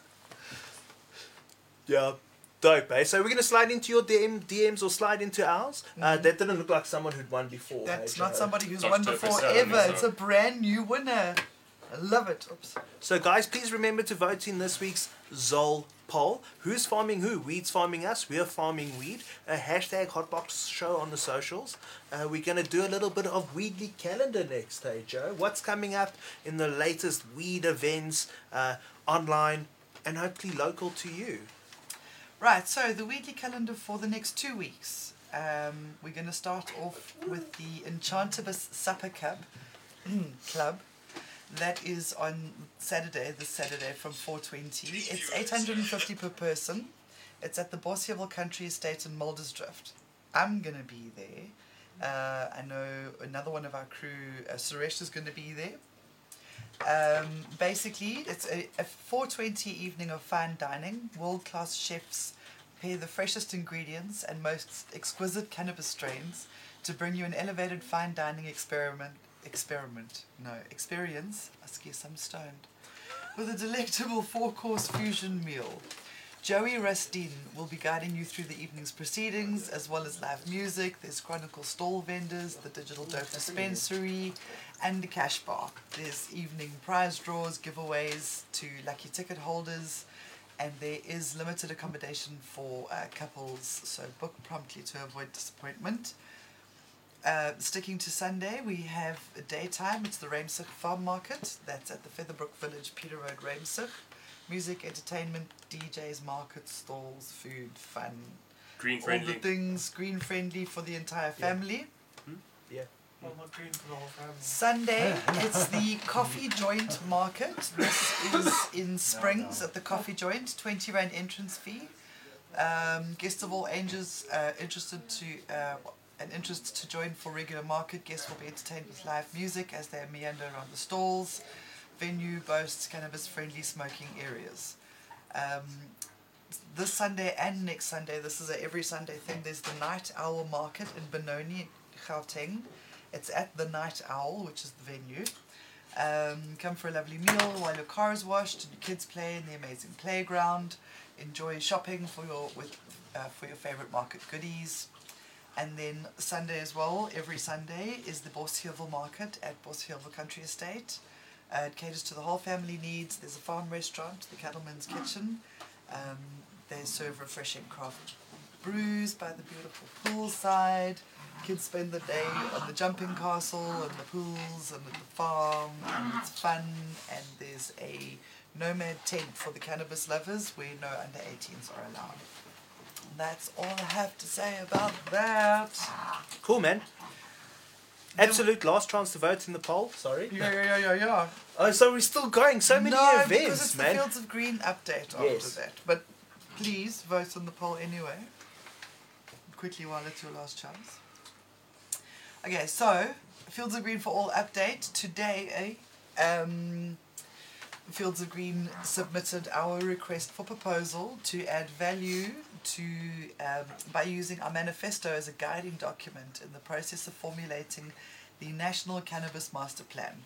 Now, basically, the Economic Research and Coordination Unit of the DTIC, the Department of Trade, Industry and Competition, invited qualified and experienced research organizations, policy practitioners, and research specialists to submit proposals to facilitate and develop the National Cannabis Master Plan, and we submitted ours today in deadline. It was confirmed, Nice. received. This is big steps. So Big steps. hopefully they will open their eyes, read this manifesto, see exactly. It's just it's mind blowing, guys. It's on the uh, Fields of Green for All website. It's free download. It's free to read. We've been unpacking it week by week. This week we released section five. Um, the most important section of the manifesto. It is called the Full Spectrum Model for Cannabis Regulation. Our evidence based framework has taken a more rounded and contextually relevant approach as to how the cannabis industry can be truly unlocked for all South Africans. In this section, we discuss classifying the cannabis industry via the four pillars um, constitutional rights pillar, adult use pillar, medical pillar, and industrial pillar. Mapping out the cannabis supply chain regular, uh, regulatory model based on the four pillars the importance of acknowledging and including dagga private clubs in regulations, using a hub model to centralize production and allow market access for small scale rural farmers and the quasi-economic sector in general, minimum age use, and driving under the influence of cannabis. Obviously, people are going to want to regulate things, so we have put forward, you know, what we consider to be the best, most uh, implementable, logical way of doing things. Evidence based. Evidence based. That's the words. Thanks, Sharp. Oh, well done, guys. Yeah. Well done.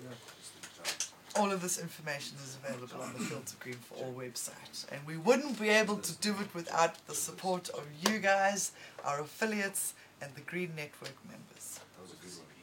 Yeah, man. So uh, also, please go support those who support legalization. You can find all their details at Fields of Green for All. Uh, the views on the show aren't those of ours. So- Sorry, I'm multitasking. Yeah, it's like That's it, we're done. I ran out of battery in that. No more Uh, airtime. But what did the show go? No, we. Um, Oh, that's it. So please go check out Fields of Green for All. Go support the affiliates, support those who support legalization. There's a lot of guys who put their money where their mouth is. Um, before we get into this week's poll results, anything I've forgotten, anything up and I got coming one at more thing. Chiba? Joe, got one more I thing. got one more thing. I got one more thing. So the new edition of Seven Leaf magazine is coming out soon. Next week we are going to have Sam here at the table with us. Cool. Um, he sent me a preview today, and let me tell you, it's a banger. There's like pages. And page 28 had me Snot Bubbles, not and Trana. Thank you very much, Seven Leaf. And uh, looking forward to having Sam around the table. That's what I have to say about Yeah, that. bumped into Sam at the Chiba Africa Yes, thing. we did. It was Um, it was good. good to see him there. The Oaks hustling. It was good to see a lot of familiar faces and a lot of new faces. But it seems to be a lot of faces going the distance, which is really important. Eh? Mm. Uh, anything happening online with you guys that we should give a punt to? Anything guys should check out? No, just check out our website. I mean, obviously, we've had an amazing time up in Joburg, so I just want to say a big shout out to every single person that's Yeah. been so Kif, warm to us. Uh, every time we come up, we just get so much love and uh, such lack of uh, connection. So, obviously, being here has been amazing as well. And so, yeah, back to Cape Town we go, and we're back up in three weeks. For our opening, Yeah, air miles. 27th of March. Opening 27th of March. an eh? open day. Open Another day. open Another- day. Another open day. Yeah, yeah. okay. So, if anyone wants to come see the campus, just check out our Please come website. They can register on there and show the people around and just show them what we're doing, you know? They'll need to book again just so- so we can Yeah, make sure we have to numbers. numbers, yeah. I highly recommend doing this. If you can get to the campus, it's not far. It's the Joburg campus. It's it's close to the Vaal. And um, it's really, really worth the drive. It's really, really worth going out to have a look and investigating for yourself. It's exciting, man. And thanks to you guys. You guys Yeah. came down en masse. You Yeah. were just gang. You Yeah. packed, and we were like, wow, you all came down. So It was respectful. Thank you guys. Seriously. You know what? It's just good to be supportive. You know, Yeah. sometimes we have to water each other a little bit because you know it can be a little bit thankless and a little bit tough. Because this is new frontier shit, eh? Yeah. So has anyone got the poll results? Yo! Dog fights down here. Damn. This week's Zol poll, uh, the question was who's farming who? We're farming weed. Weed is farming us. Yo, this was pretty close. neck and neck, this eh? is like McGregor, uh, Mayweather. Oh. What were the results they did? So out of what is it, uh, thirty nine votes we've got. Who is fa- who is farming who?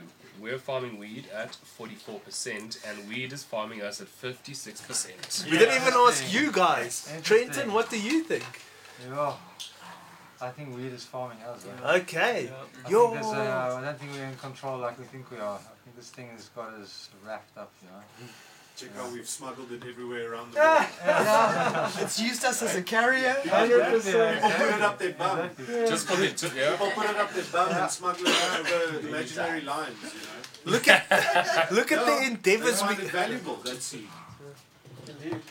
That one seed. That one seed. That one seed. Back in the beanstalk shit. Yeah. Don't shit on the beanstalk. bro. But it's true, if you look at the endeavors we go through with the lights and the pots and the newts to make this thing happen, Yeah. and also the price we pay for a seed. Because I checked that Jungle Boys thing, Yeah.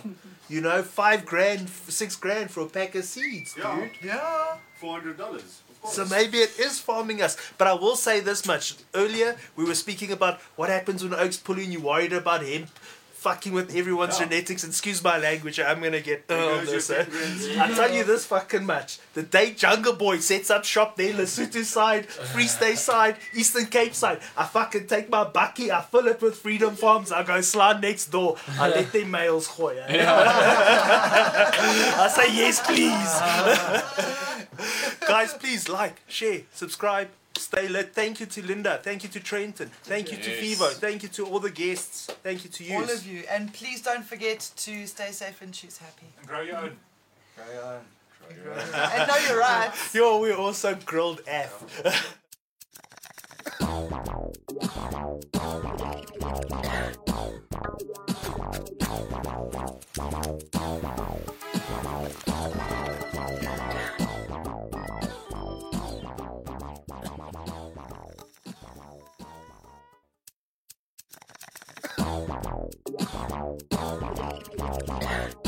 Bye.